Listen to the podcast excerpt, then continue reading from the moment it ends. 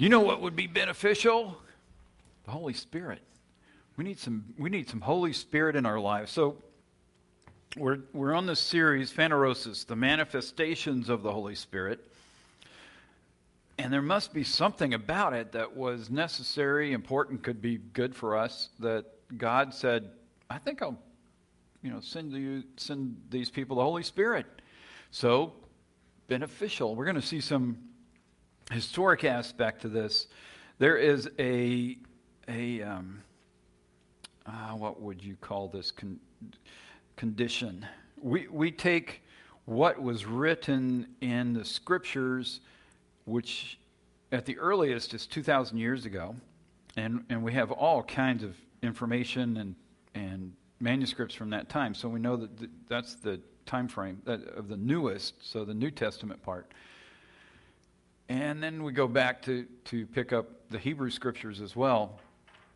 But often within the church structure that we have, we're part of in, this, in the Christian culture, it, most of what we run into is an argument or a belief system based on this group. I growed up like this. I ain't changing my mind. This is how I growed up. And the other group's going, I growed up like that. And so you got the this and the that's, and they're all whacking into each other. And they're all arguing about what they growed up with within the last hundred years. Now, let me ask you, how long ago was this written? What was the context when it was written? Because all of this stuff in between has all been made up by somebody's experience. Some of it's really accurate, some of it is really wacko. And if we don't know the difference, we could be in big trouble. And we've got 2,000 years of people messing with stuff. I don't know if that bothers you, but it bothers me that, that that's gone on for 2,000 years and that we need to peel back these layers and get to what was he talking about and so, what are the benefits of what God did and what He wants us to experience now that, that He's revealed in Scripture, that He's, man, he's, he's manifested this through the Holy Spirit and, and then put these things down? So, the 39 books that we have in, in the Hebrew Scriptures that, that uh, inform us a lot about what God did, what his purposes were, how he was working specifically with Israel, but that was to impact the entire world. And then Jesus comes and says, Yep, this is it. Boom. It's for you. Take it to the world. And a big part of that is there's Holy Spirit. And I'm going to send him. First chapter of Acts tells us Jesus leaves. He said, I'm sending the Holy Spirit. He's going to come and he's going to give you power. So, power to do what? I don't know. Power to whittle, power to make my bed, power to wash the dishes, power to do what? What is the benefit of the Holy Spirit? Why did Jesus think it was important for him to come? Now, he played a huge part. He's in Genesis chapter 1, verse 2. It's the Spirit of God that's hovering over chaos as the world is being formed and then it's the Holy Spirit who's bringing things out. So God the Father, God the Son, God the Holy Spirit all played a part in creation. But we're, we are introduced to the Spirit of God in chapter 1, verse 2. So this, is, this goes back a bit. We should know something about him. And if, if Jesus said, I'm going to I'm going to ask the Father, he's going to send the Spirit to you when I leave, and something uh, there had to be benefit. There just had to be something to this, not just some uh, flippant surface. Maybe there's something, maybe I feel something. There's got to be a benefit to this. So the Holy Spirit shows up, chapter 2 of the book of Acts. We're going to take just a second. So the Holy Spirit empowers. This is when he shows up. 120 people have gathered in the upper room probably the upper room where Jesus had the Last Supper. And this group's up there praying, and they're waiting. And they've waited. Jesus left. Jesus was on the earth for 40 days after he, he rose from the dead. So we've got the resurrection. This is 50 days and we're down the road. And so it's called Pentecost because of the 50. And so this is Acts chapter 2, uh, verse 1. On the day of Pentecost, all the believers were meeting together in one place. All the believers. So we got 120. That 120 represents the entire church in the world. This is it. This is the organization Jesus left on the planet. There's 120. It's just good to know some, some, some of how this got started. Suddenly, verse 2 suddenly there was a sound from heaven like the roaring of a mighty windstorm, and it filled the house where they were sitting. So the roaring comes, and then it's right there with them. And verse 3 Then what looked like flames or tongues of fire appeared and settled on each of them. And everyone present was filled with the Holy Spirit and began speaking in other languages as the Holy Spirit gave them this ability. So that's a weird experience. They're in a room, they're praying. Jesus said the Holy Spirit's going to come. The Holy Spirit shows up like a wind. So Jesus described him as a wind in John chapter 3. It says the wind comes and goes where it wants. So the Holy Spirit comes and goes where he wants. And he has shown up in this room with this roaring sound. And they are experiencing something. And they see flames on each other's heads as the, the fire is, is uh, igniting, that, that the Holy Spirit is there. He's, he's manifesting himself in a way that they can see it, they hear it, they're feeling this. Now they're filled with the Holy Spirit, and the Holy Spirit gives them an ability. And that ability is to speak these languages. And they are like, wow. So they're excited, they're joyous, they are moved by what God has just done, and they are empowered. The Holy Spirit gave them this ability. They go out into the streets of Jerusalem, and there's, there's the celebration going on. So there's up to maybe a million people gathered that come from all over the, all over the world, have gathered here. Uh, the, the Jewish people have come back, those, the proselytes, the, the uh, Greek people who have come, uh, who've decided to follow Yahweh, have all gathered to worship, and they come to the temple and they're, they're filling the streets. And they come running out speaking languages of all of these people from all the countries they've come from, or all the dialects that they speak. And the people are hearing that in their own language. And what they're talking about is the great deals they can get on Black Friday at Walmart. No. Well, it's about getting along with your niece. No. It's about how you start your car on a cold morning. No.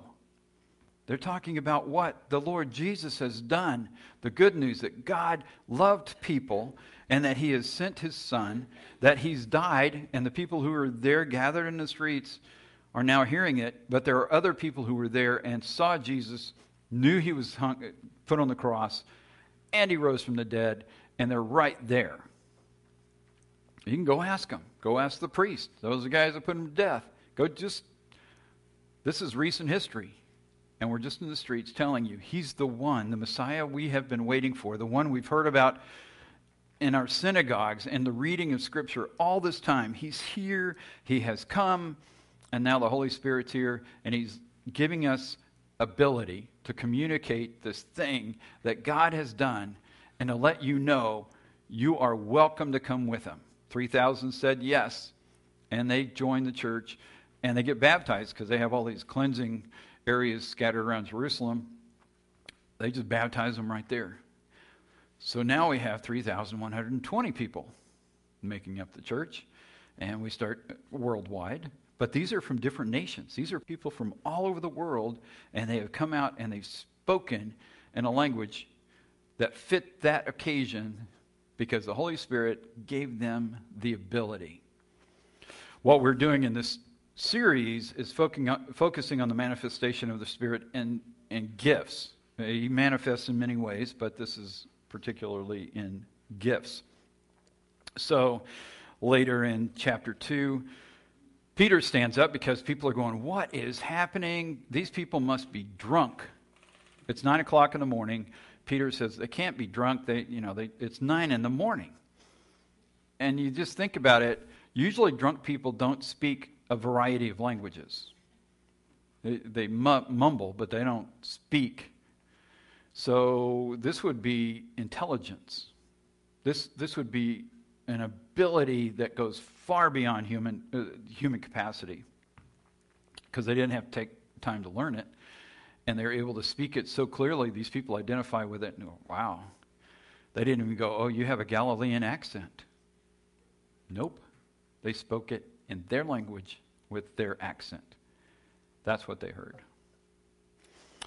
So in 218, Acts chapter 2, verse 18, spirit empowered ability. In those days, God says, I will pour out my spirit even on my servants. This is part of Peter's speech to them to explain what just happened. I will pour out my spirit even on my servants, men and women alike, and they will prophesy. They will proclaim the truth. They will uh, tell what God, the information that God has for them, explain some mysteries. Uh, it's not prophecy is not always about the future. It's, it, it can explain the things around us or how God, the spiritual world, how that all works. So I'm going to pour out my spirit. Look at that, men and women alike. Remember, that's a big deal. Back in those days, the, the women weren't allowed to be part of many things, and God's, uh-uh, it's everybody, men and women alike and they will prophesy. They will proclaim these things. What have they just done in the streets? Proclaim these things. They've proclaimed the good news. They've talked about Jesus. They talked about what occurred. And now Peter's explaining. This is in this. This is from Joel chapter two. This is Old Testament prophet, and he's saying this is what you are seeing unfold right here, right in front of you. And he's he's got the ability to get up and and speak. And Jerusalem, not not too far back, a few weeks before this, remember uh, one of the slave girls is around a fire and goes, Aren't you one of those guys following Jesus? He goes, Nope. And he takes off. Now he's standing up in the middle of them, knowing you can get killed for this. And he says, No, this is Jesus. This is what Jesus has done. Where do you get that power? Holy Spirit. Holy Spirit filled him. Now he has the ability to even reference the Old Testament scripture and he's bringing all of the truth of it together. Now, Jesus has been teaching him, but even when Jesus said, left, he says, You guys aren't getting this very well. I'm going to send the Holy Spirit, and the Holy Spirit will help you to remember what I taught you, and he will teach you even more. There's so much more. So, Peter's demonstrating that in Acts chapter 2. The Holy Spirit comes, gets them all, 120, now 3,120 of them, and Peter stands up and explains to this massive crowd this is what Jesus has done, risking his own life to do this. And the Holy Spirit has come. So the Holy Spirit is, is obviously not innocuous, not just in the background, not just a, a floater, not just. So you're going to have to wrap your head around this because there's some stuff here that's, that's probably going to be challenging. A spiritual gift, you have a spiritual gift 1 Corinthians uh, chapter 12, verse 7, a spiritual gift is given to each of us. So the Holy Spirit comes at the time that we uh, come to know Jesus, when we say, Yes, I'm going to go with Jesus, not everything else in this world, Him. Then the Holy Spirit comes. And the Holy Spirit comes and fills us. And there's a spiritual gift that He's going to give us. So that's going to come too. It's going to be part of it. But this comes within a context when he's talking here in 1 Corinthians 12. The context will help because it peels away some of the other stuff.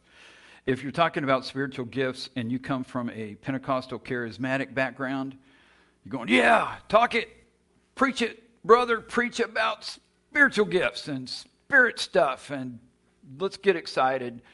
Amen. Let's roll in the floors. And so they're all excited. And then you, you get hold of a Lutheran or you know, Baptist are going to you not you need to take that down a notch. Don't be don't be jumping and don't be jumping in the floor. Don't be. Uh, in fact, for many, not not just those guys, but there's a there's a division, and one group says that everything these gifts, all these spiritual gifts, well, majority of the fancy ones have, have ended. So that all ended, they ceased. And the fancy term they use for that is cessationist. That was hard. There's another group that says no, they keep they kept going. They continued, and they're called continuationist. Isn't that hard? They're pretty creative on these names. So those two groups, uh, the two ends of the, you know, yes, they kept going, and other groups said no, they didn't. Some said some do. Uh, the ones we like, they continued. The ones we don't like, they didn't continue. And anybody in that church, they're goofballs, and and we got it. And the other group's going, man, God's got so much more for you. You're missing it. You're goofballs. so let's just go back. Before all of those guys, and yes, the Spirit, he's, Jesus is the same yesterday, today, and forever. The Holy Spirit is still at work. God gave the Holy Spirit to accomplish something, and he never said, Oh, yeah, by the way, I'm going to pull him back. Never did that. When Jesus comes back, when this is all complete, that's when he's done. Well, he's not going to die. He's just going to take off in ways we'll get to see later. But for now, this is what happened. So, spiritual gifts in Corinthian context. So, we have to go to Corinth, mid first century modern. This is going to be con- uh, Corinth. So, we're talking about a, a Greek city, historically Greek. And if you start thinking about the pantheon of gods, the Trojan Wars, uh, Athens, Plato, uh, you just start putting all of the pieces of all the all the plays you've you've Greek plays and and the uh, idea of democracy, politics. We're living out if you took Western civilization, you know that that's, this is how it unfolded. We're, we're living out much of what happened in Greek and Roman days, what, what they believed, how they saw it, and we built on top of that. So this is it. This is back then. This is it's actually a Roman city by this time because the Roman Empire engulfed them, but they're still so Greek-ish because that's what they speak. That's what they they, they brought in. So historically Greek, with all of those things going on economically wealthy because of its location. It, it picked up all the commerce and the sailing that's going uh, east and west, and it crossed right there near them. So they built up this city that was luxurious, wealthy, top notch. Uh, emperors, kings, queens, those are the people who came here because this is it. This is where you go shopping. You go to the agora, the shopping, the marketplace. That's where things, you buy the expensive stuff. Gucci's down there. Everybody's, this is the place that you go to. At the end of the Agora is the Temple of Apollo. So we've got this, the, it's religiously prolific. So we're picking up the, the gods. So right down there is, is this uh, majestic temple. Aphrodite's temple is on the top of the Acrocorinth, which is a hill that's behind the city.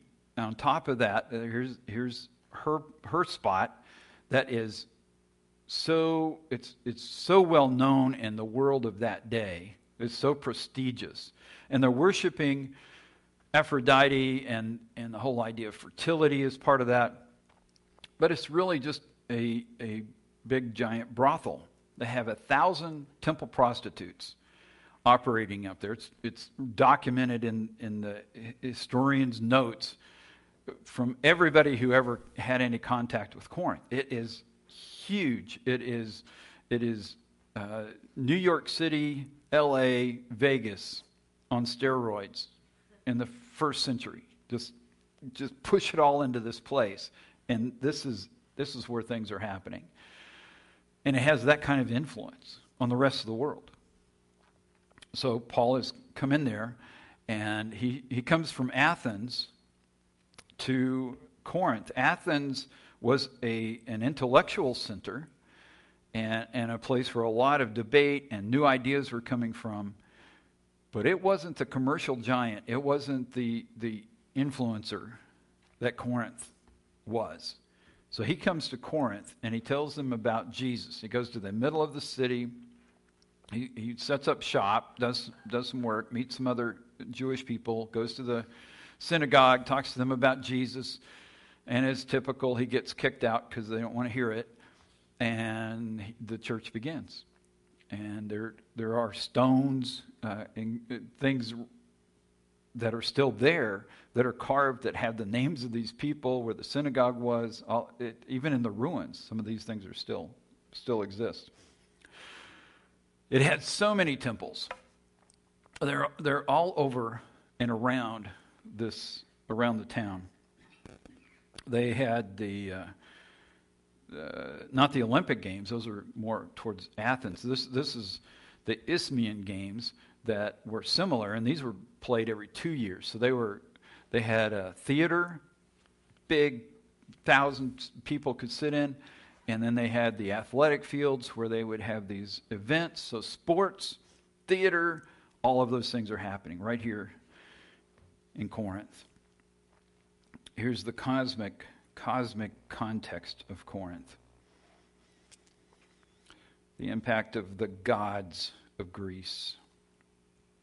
Remember from Dan- Daniel chapter 10, uh, the angel from heaven comes to speak to Daniel about the things that are unfolding and will unfold in the world ahead. And he talks about he couldn't answer the prayer that Daniel had prayed because they ran into the spirit prince of Persia and there was a battle and he wouldn't let him through. And so he got Michael came and, and started fighting the spirit prince of Persia. And so we're talking those gods that we talked about earlier that were responsible for nations. So Persia has one. And he tells us here that Greece has one. He says, Do you know why I have come? Soon I must return to fight against the spirit prince of the kingdom of Persia. And after that, the spirit prince of the kingdom of Greece will come. Go, whoa. Greece has one. All of that history, all of those other gods, the pantheon of the Greek gods, all of those things are interplayed. They're, they're influenced by these gods, the, these B'nai Elohim, the, the sons of God that were given responsibility to take care of the nations, but then they twisted that and came after the people and said, Worship us. And so things went sideways. And they've gathered to them other minor gods, minor, uh, well, demon, some of them are the demon demon spirits. So we've got those involved in this. Doesn't mean that every every temple has a live one in place, because sometimes it's an empty idol. Because these these uh, beings can only be in one place at one time. They're not God, and, and who can be everywhere at once. They're limited. They're created beings, but that doesn't mean they don't show up, or they don't have a demonic minion or they don't leave their influence in their teachings and people run with it. All those things are part of it. So, in the mentality of the people of Corinth, the people of Greece, the people of first century, these things are real and they're all around them. And they are they are real. They're just they're part of the fabric of everything they think about. So they're not they're not uh, dismissing things as easily as people in, in uh, 21st century Western thought do with anything spiritual. It just doesn't exist. It's just made up. It's uh, legends and mythology which have no basis whatsoever. Which is weird because we go, well, you know, Troy didn't exist. This in the 1800s. We're not sure the Trojan War was real. Some guy starts reading through the notes and goes, You know what? I'm just going to go check this out. So archaeology begins as this guy goes out and finds Troy. And you go, Oh. And they look around and go, Look at all the arrowheads. Looks like there was a war. Oh, look, the Mycenaeans were part of this. Looks like Macedonians came in here too. Oh, there must have been. Huh. That's not biblical history. It's just, we just thought, no, there's nothing to it. Turns out, uh, they probably inflated some things, exaggerated here and there. Not like you guys do when you tell stories. Just shows up in ways that people dismiss it offhand without looking and going, what? This guy just read it and then went over there and found it. You go, There's more to all of this. This is one of those situations. There's a spirit prince who's behind this, in opposition to the living God, trying to lead people in another direction. We have temples to other gods all over Corinth, influencing the people and the way that they live, the way that they think.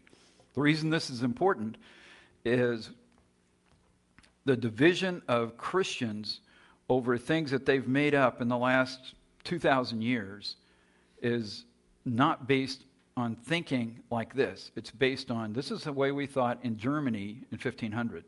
This is the way we think in Philadelphia in 1800. And we're going to argue about it and what the Bible says. Because the Bible says whatever it says to me, and that's what matters. Bull, it says what God wants it to say, and that's what matters. So if we go back and find out, well, so what was he dealing with?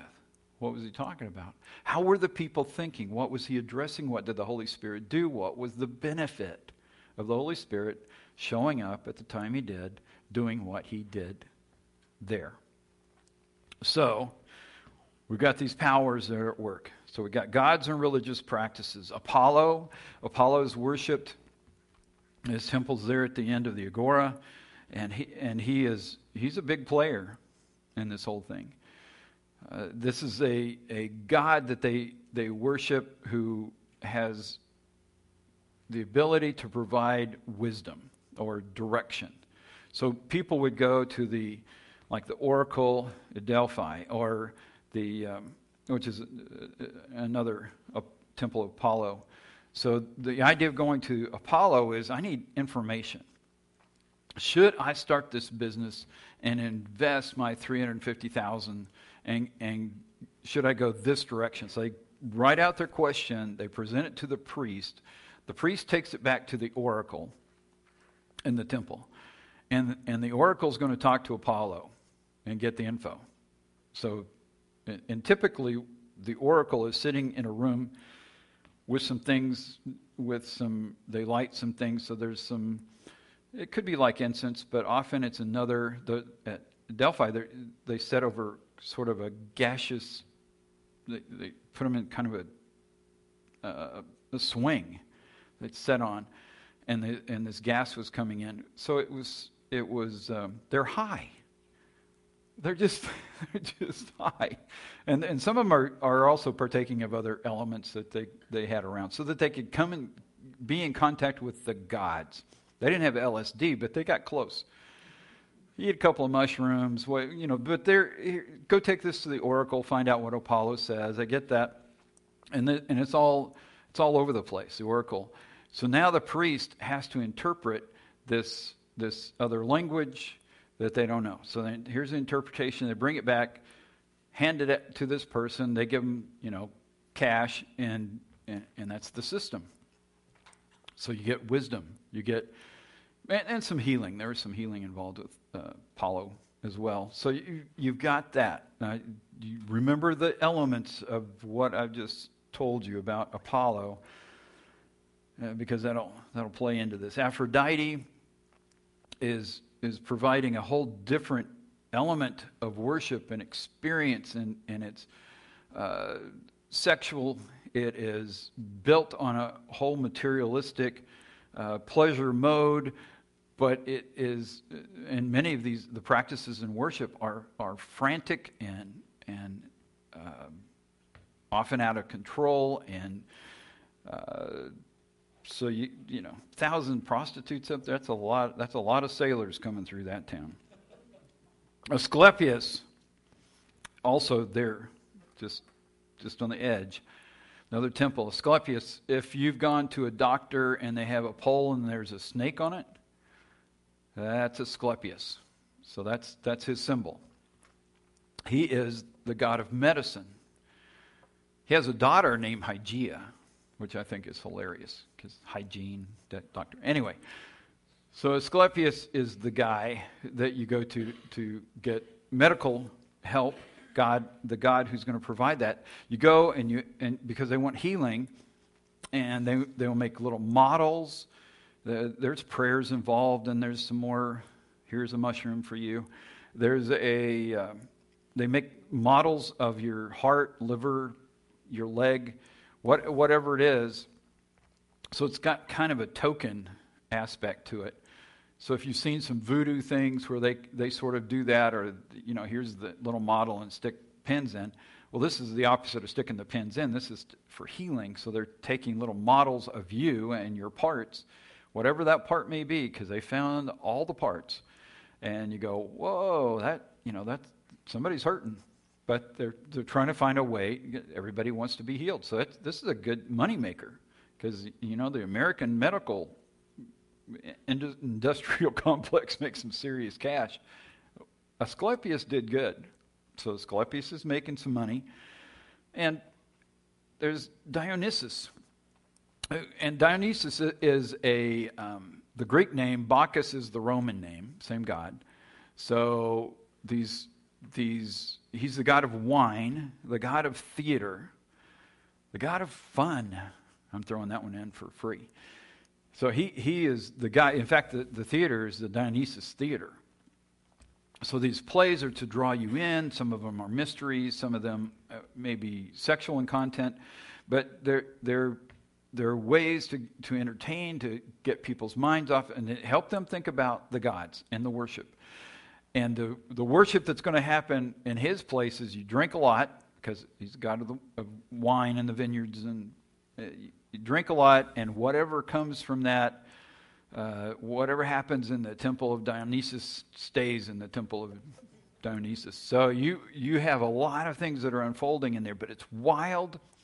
It is uh, whatever they're muttering and the uh, the outburst of of uh, activity that's that's happening here, but it's it's almost otherworldly in terms of just the idea of, of uh, sort of being emotional and out of your mind and, and the, the, uh, the ex, in the extreme. So the, those, uh, well, there, there are um, dozens of others. So th- that's just um, sampling to give you an idea. So these guys, when they think worship, when they've come to Jesus, you're going to narrow everything they know about the world, how it was created, how all of this, who they are as human beings, is now going to be changed.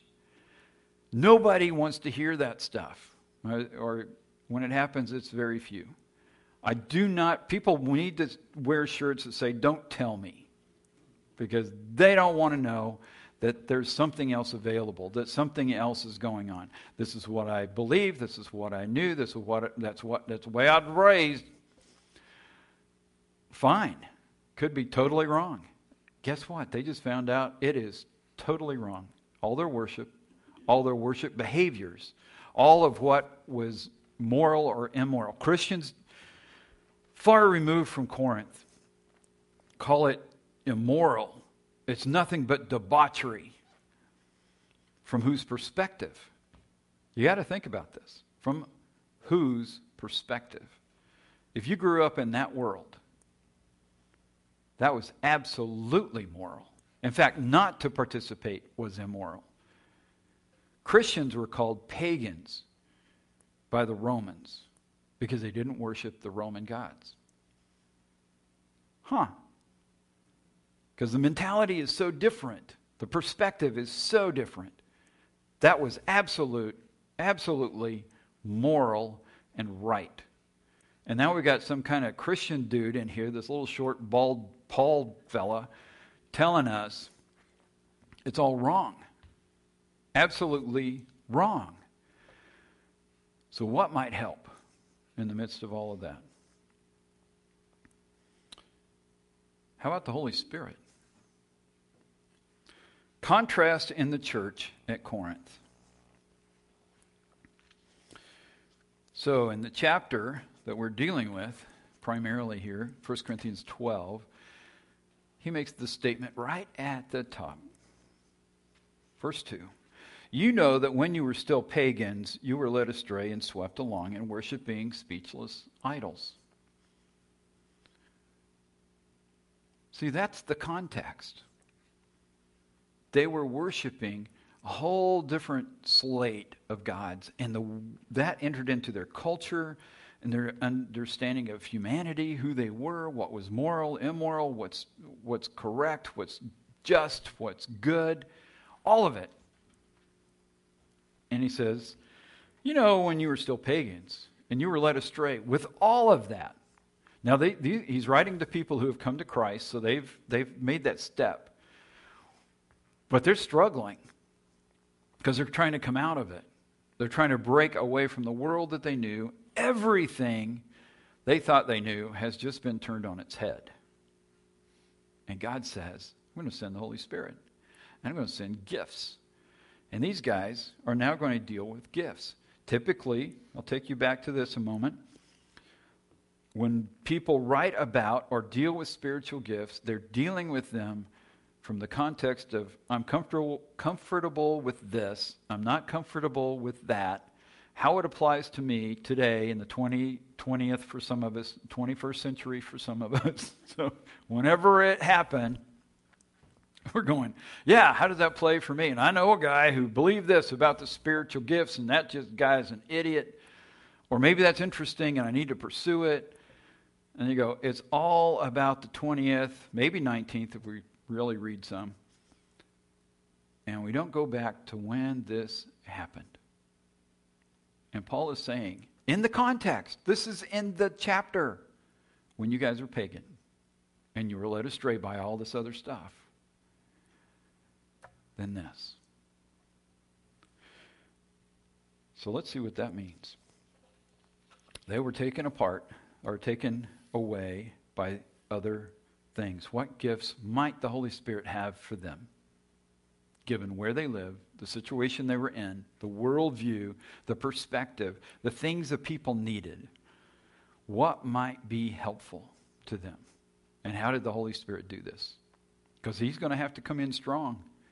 Because when, when those other, and he's talking about speechless idols, that's when he's talking about them being just the idol in a temple. Because if the God isn't there or the demon isn't there at the time, it, it, it can't do anything. Now, when they do show up, just know this. When they do show up, they can mess with the weather.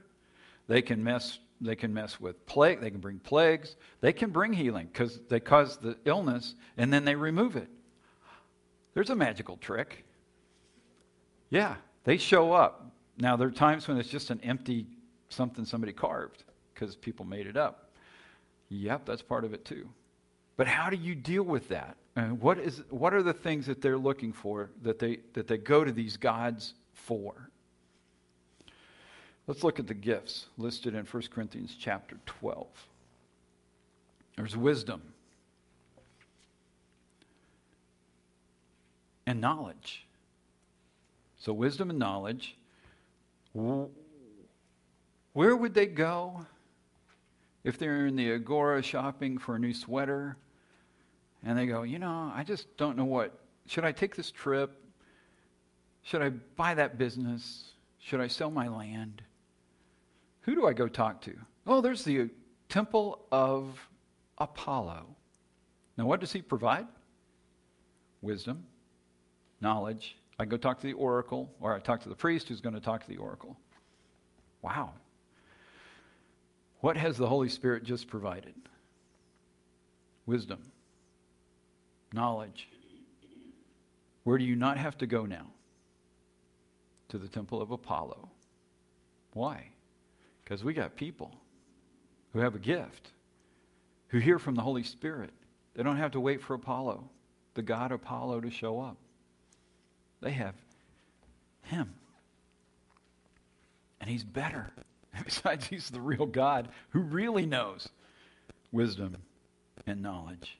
And there are people who are going to have the ability to have that information to share with another person. This is where in the holy this whole the purpose of the of the gifts is so that we can build up the church and help one another. Not everybody gets all of them, so different people are going to have them and we have to go to each other, which is what they were doing. They're going to these gods and they're seeking these answers or seeking something from them, and they're and they're they're willing to do that and pay good money for it. And in the in the church, typically we go, they don't know nothing more than I do, and I got my shirt on that says, Don't tell me. So that person that God has gifted with wisdom and knowledge, or one or the other, is now left out. We're going to go into details about these later. It's just somebody's going to want to go to lunch eventually, so I got to kind of move this on. But we don't have to go to the god Apollo. We can go to Joe Bob. And he's going to have that because he's got the gift. The Holy Spirit has come into our church and he's given him that gift. I can go talk to him about my business. God's going to give him, he's, he's got wisdom from God.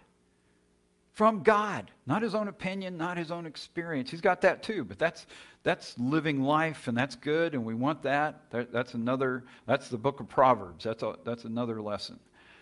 That's natural. That's sure. We need to go get that. This is the Holy Spirit. Now, and let me take you back because you might have forgotten. When the Holy Spirit arrived, there's a wind, there is flame on top of their heads. These people spoke in languages they did not know, and they spoke them perfectly immediately. That's unique. That's powerful. That's not just, well, I think I got it. They got it. What's the difference in this? This wisdom is wisdom from God. It's not, well, I think I'm, you know, I kind of know maybe you should invest in in this. Don't invest, don't don't buy that car. Or, no, this is from God. It is definitely different. Different than the god Apollo. Different than the ramblings of the oracle who's high on drugs. Different than what you're going to get in the world. It's a spiritual gift. Knowledge is going to be in the same way. Wisdom is, is putting some practical pieces together so that there's a, there's a, uh, a, a, way to make a decision, you know, for God to leadeth. leadeth. I just thought of the song. he leadeth me. So he's, he's going to lead us uh, by providing the wisdom we need. But he also has knowledge. So there's knowledge that's available that God has that we don't know. He can look into the heart of, of someone because he knows what we've been through, what we've been thinking about, what we're dealing, dealing with in life, in the context, and what's coming, what's around the corner. And someone with that gift, they're tuned into the Holy Spirit, they're walking with Him, and they can share that knowledge. And they can speak to us and they can tell us, oh, this is what you've been thinking, or this is what you've been dealing with. You, you didn't just share that with them, they just got it from God. And then they can give you some direction, provide some help. That's, that's good. Faith, the, the gift of, of trusting God, of going beyond the, the, the normal processes of, well, I think he's there, but you know, I still have some doubts. I don't know if he's going to come through for me on this. No, this person is is on fire. It's the it's the fire that drives them forth, knowing with absolute conviction that God is able to do whatever he says he's able to do. That helps stabilize a group who's going to be threatened by the culture, by the Roman army, by every everyone around them who's worshiping a different god. And this you need some stabilizing force. That really helps to you can trust him. And and this guy's going to say, you know, be still and know he's God. Just stop whining. Oh, don't be anxious about anything, but instead pray about everything. But you don't know who's running this empire. Yeah, Nero. Yeah, we're in good hands. Where are we going to get the faith? We need somebody who's going to stand firm. And that's the gift of faith. And they're able to encourage and build up. That's the whole idea uh, other people. What about healing? Any God for that one? Asclepius, right down the street. Turn left, there you go. There's Asclepius. And we've got God providing through the Holy Spirit healing in our church, right here. You know, just a handful of people in Corinth, uh, out of the, this big city this handful of believers, and God has given these gifts to this group. It's pretty amazing. Miracles. What are these gods providing? What are, what are these people looking for? Miraculous events, miraculous water coming up out of the, out of the. There's there's some stories and like a Pegasus thing and flying horses and uh, there's a lot more to that. But but they're looking for these kind of things where water shows up or the weather changes or the the, the fruit of the vine is is super abundant. Uh, or they win battles and you know got the whole story of Sparta and and the invasion of the Persians and the 300 and uh, all of those are stories these guys have grown up with. And we're talking miraculous. Those are amazing historical events. But we're talking somebody in this group as a gift of miracles. Prophecy, the, the ability to communicate God's truth, to, to tell what God has for uh, in, a, in an immediate situation with an individual or family or the whole church, something that applies to them that uh, instructs them in, in God's truth or can say, uh, there's, there's a famine coming, you know, put some canned tomato soup in, in the pantry because tough times are coming. So they can, they can give some information that way too. A discerning of spirits, the ability to know the difference between this, this spirit, because we're, we're dealing with spirits, real spirits are alive and well. Corinth is full of them, and some of them are in opposition to God. And they are fighting to maintain control. They don't want to lose anybody to God, who has now invaded their space because they've been controlling this thing. And now God has sent people in, and they're hearing the truth, and the light is coming on, and people are beginning to get it and join together with the church, and to be able to say, now that spirit is in opposition to what God is doing, and if if that spirit gets a hold of somebody because they're still they they believe in Jesus and they're part of the church, but they're hanging on to some of their old beliefs, and so they bring that spirit piggybacks in with them. You go, oh great and they, they want to share, well, that's what I think the Bible says this, and it just wacko out of left field because the darkness has entered in. And the gift of discerning of spirits is very helpful in saying, no, that's not what God's saying here. That, that spirit, and, and Paul, when he's dealing with some of that, like in Philippi, the, the, uh, the there was a girl who kept coming up and, and saying, yeah, these are, these are servants of the Most High God. And he has to cast out the, that spirit, evil spirit. Well, they may come and they may say, well, you're a follower of Jesus, and, and, and, and I'm, and quote scripture. Well, if you don't have the gift of discerning of spirits, you think, well, that, that person's just a believer just like us. And the Holy Spirit saying, not hardly. That's an evil one who's just entered into this space. We need that gift. We need that, that person with that gift. The gift of tongues, the ability to speak in different languages, which would be cool. That one becomes very divisive in, since the early 1900s in churches. But it's a gift that was so helpful because at that point they could actually uh, use the gift to either communicate or in, in ways they're praying, uh, praying to God in this language so that people have, have that ability. But there are ecstatic languages and, and people still have this. And in various cultures, the ecstatic languages are happening that, where they're worshiping other gods. And so, what do you do if you come out of a culture where you've heard that all your life and that's just been part of it? Well, God says, I can top that. Let's see, what happens when the oracle gives their rendering? It's sometimes an unknown tongue. And the priest writes down, pass, interprets whatever those mutterings are. Maybe just maybe they just make it up, but whatever they do, they write that down. They pass that on to the customer, and they get their answer when they're seeking uh, wisdom or direction from uh, Apollo. And here they get tongues, and guess what God sends along? Someone who interprets tongues. These are actual languages. When he talks about it in, in uh, chapter 13, he says the, these are languages or tongues of men and of angels.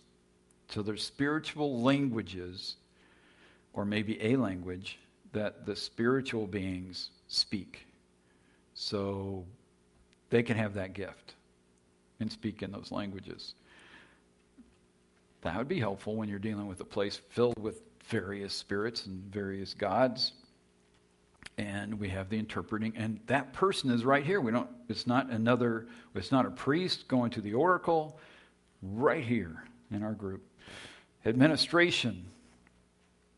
These these become uh, administration and help. So the last two, but the the administration one, if you take a spiritual gifts inventory, and you go through it, people try to fit the spiritual gifts and their own personal experience in the 20th, 21st century into these, which is absolutely not correct.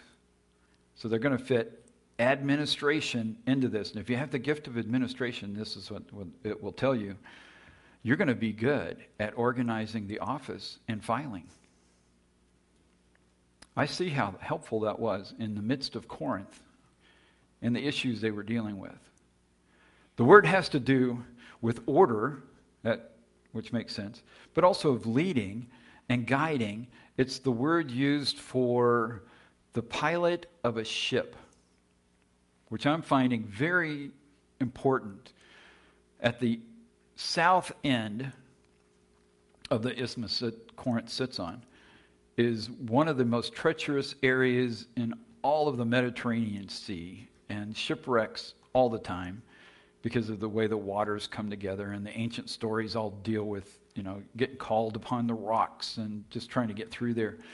Ancient uh, greek heroes would sail around it and survive and so it, it's filled with tales that go with this.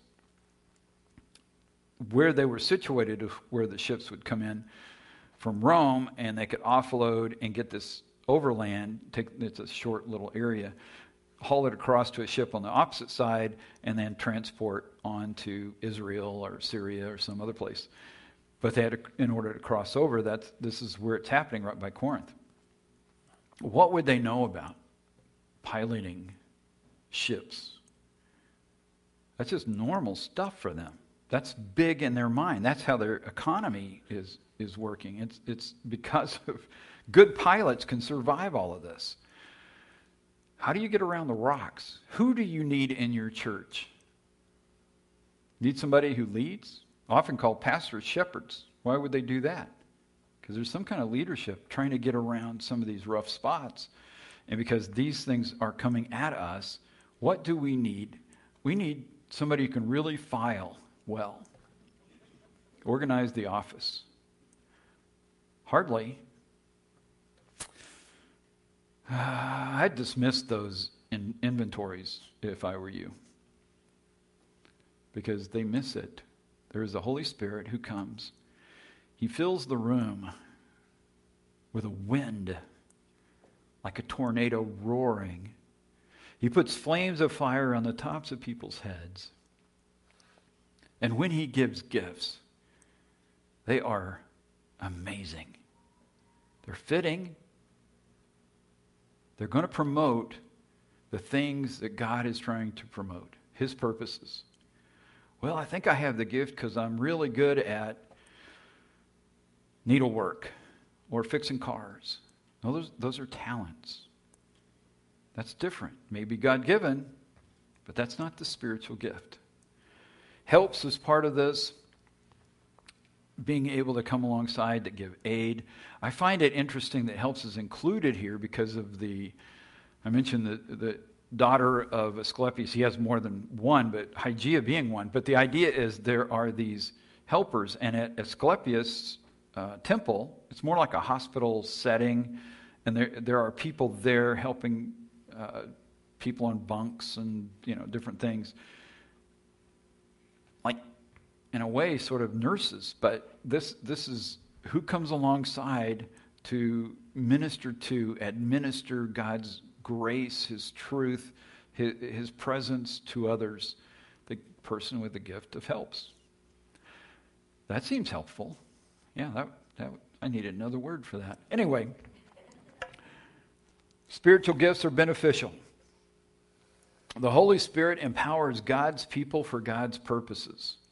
These gifts will be connected to God's purposes, to His accomplishing His, his ways, His methods with His people in whatever time, whatever place they happen to be. Now, these gifts may carry over and be, you know, obviously, we're all going to need wisdom and knowledge and faith and healing and miracles. And pro- I, I, the gifts keep going because the Holy Spirit keeps going. I don't think this is a finite list. There are four places in the scripture that we get uh, the gifts are listed, uh, different ones. This one's the longest one, so we're kind of looking at it. But he empowers people the Holy Spirit, just like when He showed up, in a way that is unique and is good for the church and is going to be so amazing when we just see that. It is for God's purposes, not to make us feel good, not to raise uh, our sense of, of belonging, or it, He's not. He's done that in Jesus. He's poured out His love. The Holy Spirit, remember, is uh, Romans 5 has already come into our hearts and he has burst love, God's love, in us. So that's done. We don't need something to make us feel good, self esteem. And thus, these gifts are not given for that purpose. These gifts are given for God's purposes to accomplish what He wants to accomplish. Spiritual gifts reveal God and reject false gods. And we think because we, we don't have a whole lot of that worship going on, or at least in, in town, you see churches all over, you don't see many of the temples. So we think, oh, we're safe. Well, that's not so, so true. The people I've run into who are practicing uh, Wicca are a uh, pretty good number here in Mayes County. And you think, wow, we're just in a remote place. There are old gods and worshipers from Native American religions that are in the area. You go, wow, that doesn't make that doesn't make man. That's that's just those are fake. Uh, yeah. I've had so many people come in who have come out of Wicca that I've had to deal with the demons that come with them, or the ones who have kind of wandered back into some of the Native American practices and the demons that piggyback with them. And I've dealt with them in this room. Some of them are suffering immensely. Some of them are delivered and find their way to Jesus in, in a powerful way. And, and because they're finding freedom. But we don't have gods like that these days. Oh, yeah, we do. Got trouble in the Middle East? Huh. I wonder who's helping that. Wonder why we can't solve that. They're underground. Maybe they're hiding. Maybe they're in the background. They're not gone because they don't die. They don't get dealt with till Revelation 20 when Jesus comes back. So we're dealing with these. Do we need the spiritual gifts? Just like they did. Just like they did. Spirit given gifts inspire worship, transformation, and reformation. We come into recognizing those gifts, we recognize them in others, and we can help one another. And you just go, oh man, this is amazing. Uh, by the time we get to chapter 14, 1 Corinthians 14, there's a whole, and I'll get into more detail in, in some of that uh, in January actually. But we, we have an encounter that's described uh, that Paul is, is just setting up. If somebody's speaking in tongues and you have a visitor come by or guest hear that, and you know they're coming off the agora, they've been shopping, and they come by the church and they hear this uh, speaking in tongues. And they go, they don't know what's going on. Those people are just nuts. That doesn't help them recognize who Jesus is. It's just like, yeah, we've heard that chatter. It happens over at this temple or that temple. That doesn't help. Paul says, what we need is we need people to prophesy. He said, I want everybody in the church. And it's this is one of those gifts that's possible for everyone. I want everyone to prophesy, which means having that knowledge, hearing from God, and, and God revealing the heart of that other person. So you speak out what's necessary to point them in God's direction. So he describes that. That's 1 Corinthians 14. The response of the person to that is God is here. God is here. So, how do you get that response? By practicing the Holy Spirit, or uh, practicing the gifts of the Holy Spirit. The spiritual gifts are alive and well. Saying they don't exist or that's done doesn't help because He's given us a means by which supernaturally the Holy Spirit provides us with something to speak uh, to another human being in a way that helps them to recognize who God is, to break away from the other gods or their other belief system, which is hard to do if you don't have God helping you.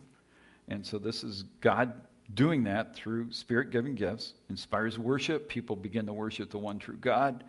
They're transformed, they're breaking away from their other culture, and they're reformed in this way so that they become more and more like Christ. Their character begins to take on a whole new flavor because of what God has done. And it's the Holy Spirit's going to use gifts to accomplish that. So we'll talk more about spiritual gifts uh, next week. Let's pray. Father, thank you. Thank you for, for trusting us with something so valuable. Thank you for the Holy Spirit. Holy Spirit, thank you for being here and working with us and opening the eyes of our hearts so that we can take this in. Reveal to us, Lord, those things that we need uh, from your word, from the, the, the things that you have done in history and culture, the things that you are doing now. Help us to uh, discern those things that are not you in our lives and to seek after you and you alone. In Jesus' name we pray. Amen.